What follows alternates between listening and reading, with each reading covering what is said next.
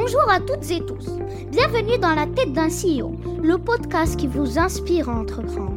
Je suis le petit cousin de Yesin Scali et toutes les semaines nous allons vous proposer une interview exclusive avec de super entrepreneurs. N'hésitez pas à vous abonner à ce podcast, ça fera très plaisir à mon cousin.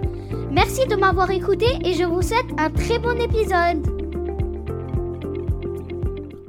Ce podcast vous est présenté aujourd'hui avec notre partenaire Why We Are Innovation by BNP Paribas. Why c'est le dispositif d'accompagnement des startups de BNP Paribas, mais c'est bien plus qu'un accompagnement financier. Concrètement, ils offrent un accès à un réseau de partenaires de qualité, ils mettent à disposition des ressources comme des bureaux, tout un écosystème et des experts qui vous accompagnent dans la création et la croissance de votre startup. Si vous souhaitez bénéficier de leur accompagnement, ça se passe en bio, je vous ai mis le lien pour rejoindre leur programme. Encore merci à Why de nous permettre de réaliser cette interview qui, je l'espère, vous inspirera. Bonne écoute à tous.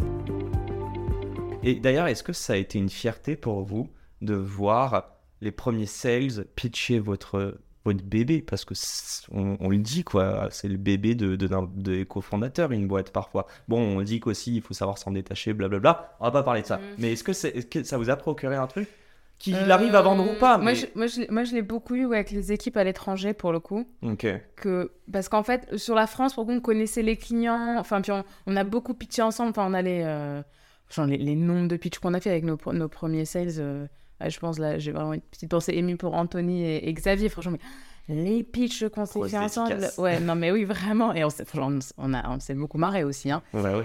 Euh, et, euh, mais oui, mais, par, mais pour le coup, de voir euh, les équipes locales savoir décliner et toucher le client comme il faut, enfin, adapter comme il faut, parce que c'est leur marché. Donc, parfois, il y a quand même des petits, des, des petits ajustements Bien à faire. Sûr. Euh, oui, ça pour le coup, moi, ça, ça me, ça me, ça, ça m'émeut toujours. Voilà. Non, mais ça, ça m'a, ouais, ça m'a ému pour le coup. Moi, c'est surtout le, justement l'international. Donc, on lance Londres deux ans après Paris, en plein Covid, en 2020. Premier pays après Premier Paris. pays après Paris. Mmh. Euh, avec une stratégie complètement différente de beaucoup de startups. C'est-à-dire qu'on n'a pas envoyé le mec français qui était bon à Paris à Londres. On a okay. fait une équipe 100% locale. Okay. Plein Covid, donc euh, très compliqué parce que les gens me disaient pourquoi vous allez ouvrir maintenant mm. En fait, le gros avantage d'un produit comme ça, c'est que c'est, tu peux, c'est transposable immédiatement. Donc, on a, oh, ça, ça, a tout de suite hyper bien marché, mais ce qui était plus intéressant, c'est l'adoption du produit euh, et de la solution immédiatement euh, auprès des clients. Et donc ça, c'est génial. C'est des gens qui n'ont jamais entendu parler de nous. Où ils, ils ont un peu, il y a un peu de, de cross-sell, mais sur des nouveaux comptes, des, des gars qu'on embauche et qu'on forme, mm. ils vendent le produit et ça se vend encore mieux qu'à Paris. Euh, là, tu te dis oui, ça, ça marche. Enfin, y a, y a, et, tu te dis, vous avez bien retranscrit l'histoire. Oui. Ils l'ont bien intégré oui. et ils l'ont bien adapté. Non, mais c'est trois biais différents. Mais pourquoi on a très, bien, recruté, on a très bien recruté nos équipes. Okay. Ça, je pense à l'étranger. C'est ça que souvent les gens disent ah, comment vous réussissez C'est le plus important. Ouais, important. Bah oui, c'est les gens qui vont te représenter, qui vont être vis-à-vis -vis de tes équipes. C'est eux qui vont donner euh, l'énergie, qui vont faire passer les messages et qui vont savoir aussi se dire bon bah là typiquement il faut que j'ajuste un, un, tout petit peu. Euh, voilà, moi, moi, je repars sur cette partie technicien mais enfin, c'était drôle hein. en décembre on a été euh, à Londres il y avait la Christmas party donc on y va. Franchement je ne connaissais pas je... la moitié des gens. Tu te sentais pas euh, chez toi. franchement non je me... en vrai je me sentais pas. Enfin si parce qu'ils étaient tous euh, oui mais il y en a beaucoup ils étaient habillés Women Time et tout mais mais je me disais ah, ouais ça m'a fait un peu bizarre pour le coup euh, et en même temps, ils étaient tous ensemble parce qu'ils sont hyper soudés. Mm -hmm. Et je me dis, bah en fait, c'est ça qui, enfin, c'est ça. Faut... Qui est beau. Ouais, ouais c'est que c'est chouette. Ça te il... dépasse en fait. Et Exactement. Puis, ouais. Ils représentent. Puis je les voyais, ils étaient contents de se voir. Et... Ils étaient bourrés après, mais. Euh, pas trop. Nous, pour le nous, on fait, on fait un peu attention, nous, parce que. Mais ils sont pas, plus pas clean trop. euh, en Angleterre qu'en France. Parce que les non, Christmas non. parties. Euh, non, bon. sinon on n'a pas. Alors, nous, Ah ça... ouais. Alors, ça, bah, typiquement, tu vois, ça, c'est un des trucs. Ouais. Sur euh, euh, comment tu recrutes les gens, les, Mhm. les, les messages à faire passer et tout. Nous, il n'y a pas la culture de l'alcool chez nous. Ce n'est pas quelque chose. euh, bon, Il y a la culture d'être ensemble, de passer des bons moments, et oui, tu vas boire de bière et tout, mais il n'y a pas du tout cette culture alcool. D'une, parce qu'on est dans une industrie où il y a de la sécurité. Euh, et de deux, parce que nous, on n'a pas besoin de boire pour bien s'entendre et se marrer. C'est pas notre truc. Et il n'y a pas besoin de ça pour que les gens se sentent proches. Il y, Donc- il y a un intérêt de diversité, vouloir inclure euh, potentiellement des personnes qui ne boivent pas et qui ne se sentent pas. euh, tu vois Non, mais même, c'est. C'est normes en France presque. hein, C'est pas notre. C'est pas notre. Enfin voilà, si tu prends un coca, personne va dire pourquoi tu prends un coca, tu prends pas du vin? Personne. C'est pas du tout le truc chez nous. Et, et ça, bah, typiquement, si j'avais. Enfin, si on avait un directeur pays qui était, un- qui était vraiment. euh, branché euh, alcool, ça serait un énorme problème pour nous. On se dirait, euh, non, il ne transmet pas le bon message. Nous, voilà, bah, tu vois, ça c'est vraiment un bon exemple. Le, le message, c'est en fait, tu passes des bons moments ensemble, mais tu passes un super moment ensemble au petit-déj. Et c'est ce qu'on fait souvent avec les techniciens qui commencent tôt le matin, bah, c'est le petit-déj. Et c'est pas du tout euh, la culture apéro, c'est plutôt la culture petit-déj. Et d'ailleurs, notre, notre patron à Londres, il, il boit. Il aime pas la bière. Il aime bien tout, mais il aime pas la bière. Je suis en train de. Mais Belle ça, recrue. ça, c'est, mais ça, c'est un détail. Voilà, mais voilà, pour, pour te dire, bah, c'est, des, c'est des petits détails comme ça, mais qui font que tu- une, une culture alcool, ça peut totalement te faire dévier tes, tes équipes, l'ambiance, euh, des, des comportements un peu lourds. euh, Enfin, c'est. Et terminé sur Balance ta startup. Exactement. Voilà, et après. Bon, je, je, je- j'avance parce que euh, là j'ai mal tenu le temps. Euh, il ne reste pas là. beaucoup de temps et j'ai quand Ah. même envie de, vous de poser pardon, les questions perso. On n'a pas trop parlé de tech et on a quand même dit que c'était vraiment donc le nerf c'était de la collecte de la data. Moi je veux comprendre une chose. Mm. C'est ça? Et il y a Ouais. ça, mais il y a aussi cette partie, il y a, il y a cette énorme partie-là, mais il y a Et de la modélisation ouais.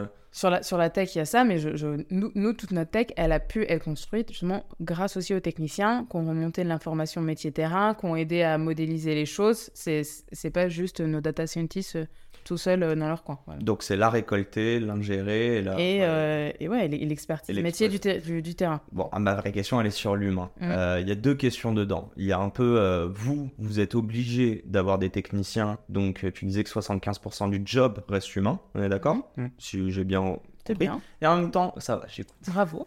Et en même temps, tu disais aussi, je je crois que c'est toi, Jade, qui disait ça tout à l'heure. Ou non, peut-être toi, euh, Benoît. Bon, bref, désolé. Là. Un des deux. Un des deux, ça. qu'on a va. dit Qu'est-ce qu'on a 100% de réussite. Euh, Qu'est-ce que l'un de vous deux disait Oui, euh, que parfois ils sont pas assez proches des clients. J'ai l'impression que vous êtes hyper proche de vos clients. Je vais aller plus loin. Euh, L'ascenseur, on a tous eu ou presque tous été enfermés au moins une fois et avoir eu cette mauvaise euh, expérience. Mm. J'ai bien compris que ça représente une toute petite partie de votre value propre. Mais en revanche, c'est des ch- trucs chiants, la clim, etc. C'est chiant à gérer Mm. bien grossier aujourd'hui. Euh, Est-ce que c'est hyper important ouais, pour vous? C'est quoi en fait l'importance du service client En gros? Ouais. Du SAV.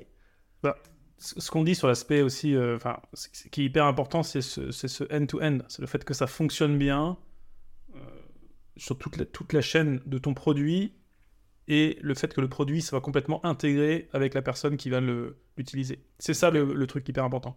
Donc tu disais au départ, euh, euh, comment est-ce qu'on fait la différence? Bah, Sur la partie euh, machine learning, c'est un ascenseur, c'est une boîte qui monte et qui descend pour nous. Et ensuite, elle va monter ou elle va descendre à telle ou telle vitesse. On a de l'IoT propriétaire qui fait fi de n'importe quelle marque. Et donc, on peut savoir très rapidement, en fonction de. C'est un- c'est une boîte qui monte à 1 mètre par seconde, qui fait 10 niveaux à Londres, à Paris, à Singapour. Tu peux vraiment rentrer sur de la modélisation qui te permet d'être hyper efficace sur comment cet équipement-là doit être en. Quel est le benchmark mondial et comment tu te compares à ça et comment tu l'optimises. Donc, ça, le machine learning sera meilleur que n'importe quelle boîte industrielle, quoi qu'il arrive. La vraie question derrière qui est stratégique, c'est une fois que tu as ça, Qu'est-ce que t'en t'en fais voilà. Et c'est là où ça devient intéressant. C'est est-ce que tu as réussi à créer cet écosystème où tu as pu euh, enfin, avoir un aspect de confiance entre la personne qui va recevoir l'information euh, de manière extrêmement forte, sans faux positif, et qui va du coup faire, euh, faire vraiment une interface mach- machine humaine qui marche. Mhm. Et donc je reçois cette information, je la traite parce que je sais qu'elle est de qualité, qu'elle a été faite dans mon intérêt et que le produit a été dessiné pas par quelqu'un au siège qui fait ça parce que c'est ce qu'on vient de demander, mais qui est dans une équipe de produits où on se parle tous les 15 jours, où on sait qui fait le produit. Donc vos techniciens comprennent la data. Ils comprennent, et, et c'est ça, c'est ça l'enjeu numéro un, c'est d'être en mesure de le faire. Le deuxième truc qui nous a poussé à, on aurait pu essayer de dire, on va juste construire notre software et on va le vendre aux industriels. Euh, le- la raison pour laquelle on l'a pas fait, elle est double. La première, c'est que c'est des très grosses boîtes industrielles qui du coup ont dit on va faire notre propre software, ça c'est la première chose. Mhm. Euh, et la deuxième raison, c'est qu'ils sont allés très loin dans l'industrie en, ex- en- en augmentant le nombre d'équipements par technicien depuis 40 ou cin- ou 50 ans, ce qui était génial dans un monde industriel, entre guillemets, et qui a complètement tué la qualité. Et en fait, pour revenir en arrière là-dessus, si tu envoies juste de la recommandation et que tu as un super soft, et t'as le- tout ce que je disais tout à l'heure, c'est nos modèles sont bien plus efficaces que n'importe Mhm, quelle euh, boîte industrielle qui est en silo. Par contre, comment tu le fais appliquer quand un mec est surchargé, n'a pas le temps de le faire, va prendre ça comme un faux positif et va pas aller régler le problème L'enjeu, il est vraiment là. Et donc, c'est là où on s'est dit, il faut qu'on puisse aussi faire les deux parties du modèle. Bien sûr, la- la- la- l'aspect tech et la supériorité du produit, mais si t'as pas intégré ça avec les mecs sur le terrain, c'est très compliqué. Et pour Donc la de la pédagogie. Exactement. Et pour la suite, c'est effectivement, si, est-ce que tu arrives à mettre ça dans la main d'un maximum de techniciens pour euh, vraiment avoir un impact très fort Mhm. Euh, C'est ce à quoi on travaille pour s'assurer justement qu'on puisse avoir euh, des économies d'échelle sur le produit suffisant pour que les techniciens aient moins de volume et puissent travailler correctement.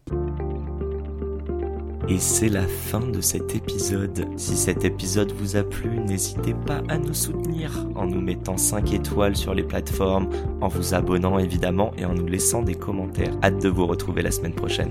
Ciao